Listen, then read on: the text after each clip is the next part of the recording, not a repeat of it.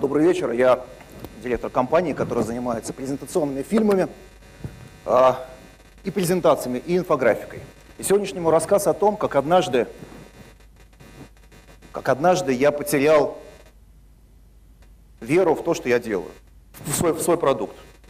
И как потом эта вера ко мне, вера ко мне вернулась.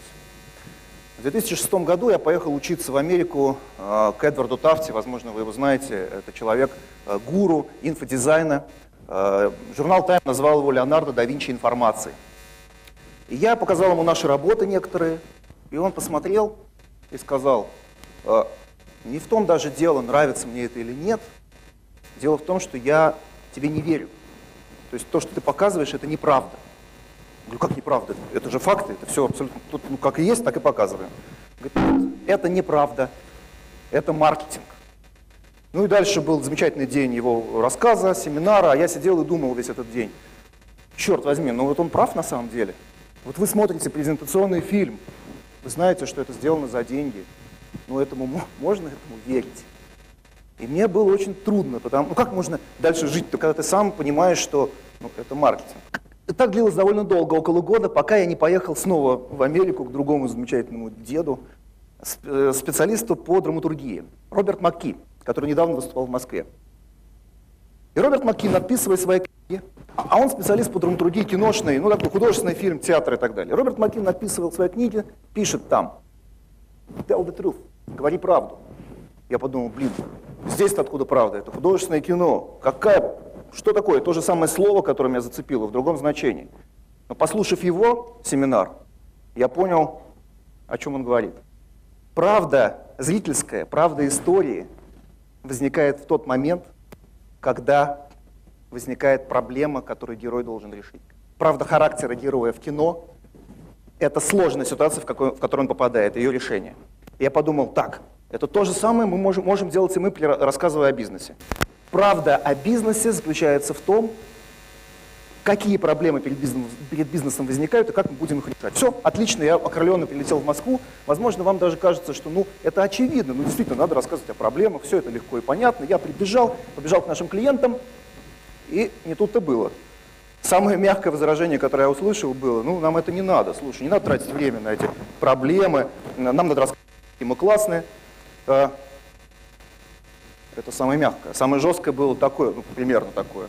Что ты сказал, как это слово ты назвал? Ты его не произноси здесь, это слово. У нас этого нет, мы надеемся, не будет, и вообще мы это здесь слово не произносим. Ну, кстати, они правы, и их можно понять. Мы про себя, про нашу компанию, мы не можем сделать уже 10 лет фильм. Потому что про себя рассказать через проблему ну, очень сложно, почти невозможно. Нужен кто-то со стороны. Ну, вода камень точит, и появилась компания, которая э, обладала достаточной готовностью к риску. Они вообще были рисковые ребята, потому что они инвестировали в сельское хозяйство в России. И они достаточно рисковые, они сказали, слушай, нам ничего не надо, мы ничего не понимаем, вот тебе маленький бюджет. Расскажи про нас так, чтобы нам дали деньги, инвестиции, и чтобы нас полюбило местное правительство, местные власти. Все, делай, как ты считаешь нужно. И мы сделали, я вам сейчас покажу, попробую показать. Начало.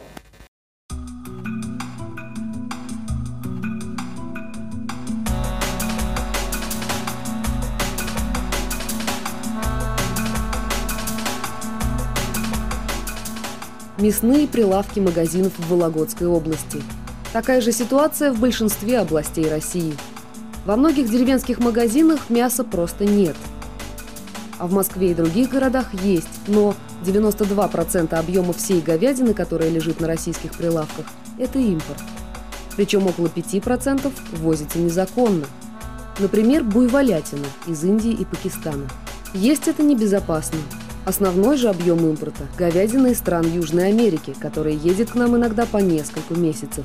Здесь ее размораживают и продают под видом свежего охлажденного мяса российского производства.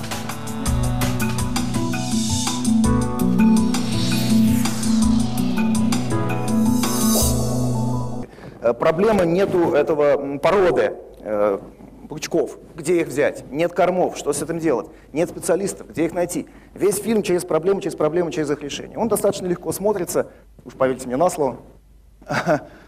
А, и этот фильм оказался один из самых коммерчески эффективных в нашей работе. Ну, при том, что он очень дешевый, они получили все, что они хотели. Во-первых, этот фильм вызвал переполох в медсельхозе, потому что эти цифры про э, импортную буйволятину серую, естественно, Росстат не меряет серый импорт.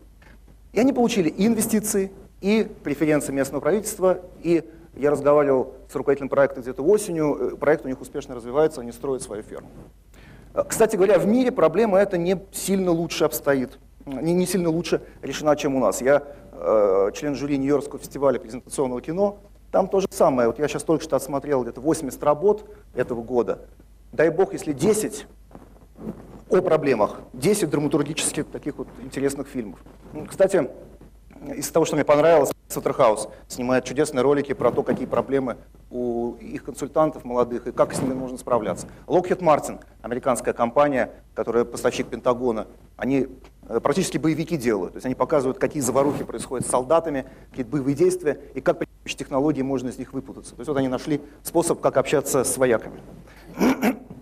Ну, мы научились более-менее делать, рассказывать о проблемах вовне бизнеса, но высший пилотаж – конечно, рассказывать о проблемах внутри бизнеса. Что случается внутри. И тут, конечно, проблема еще сильнее удестеряется, ее сложность во много-много раз. Имел очень большие проблемы с прессой, с акционерами, с правительством Ленинградской области из-за подключения малого бизнеса к электросетям. Мы сделали для них ролик. Я хотел вам показать вторую часть этого ролика, только факты, чтобы почувствовали, как на самом деле Э, ну, неинтересно это смотрится. Просто слушать факты о том, как они, что они делают. А потом показать вам начало этого ролика. Э, начало ролика, где жестко в таком НТВшном, может быть, даже искусственно, эм, жестком варианте рассказывается о проблемах.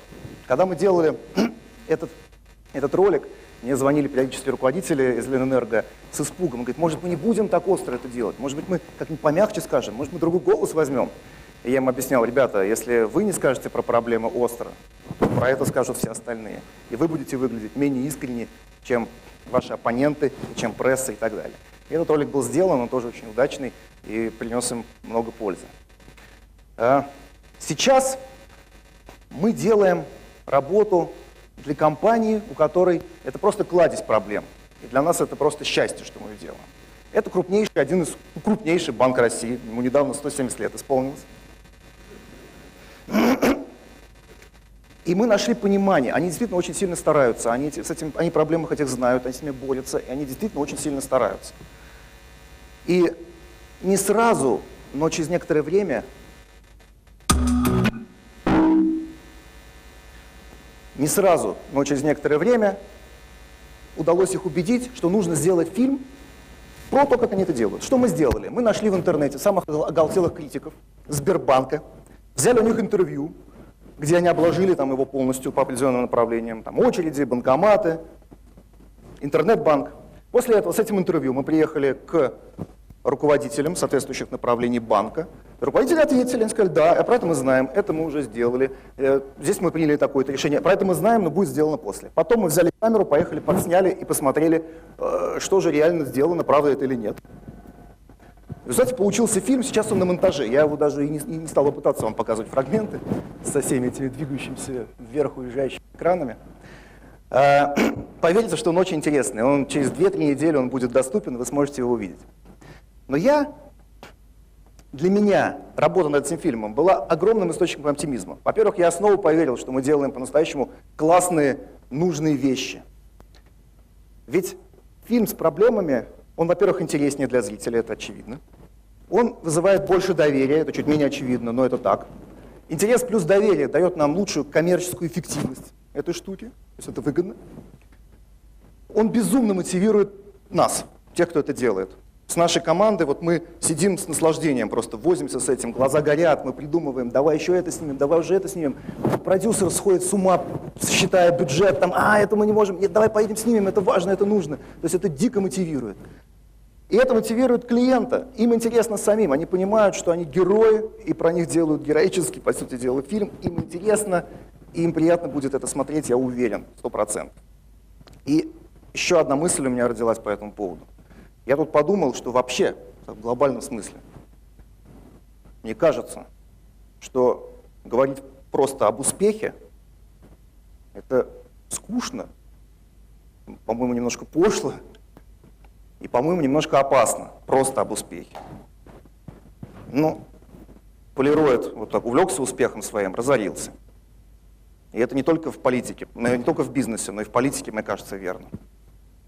Поэтому только через проблему. Рассказал о проблеме, рассказал о решении. И мне кажется, что в будущем не будет годовых отчетов компании в том виде, в котором они сейчас есть. Вот мы добились того-того, ведь прочитав годовой отчет, я должен понять, что будет дальше. Там, вкладывать мне в компанию или не вкладывать. И мне кажется, что уже скоро будет не годовой отчет, а годовой отчет о решенных проблемах и перечень проблем на будущее, которые мы дальше будем решать. И это внушает меня определенный оптимизм и радость. Все, спасибо.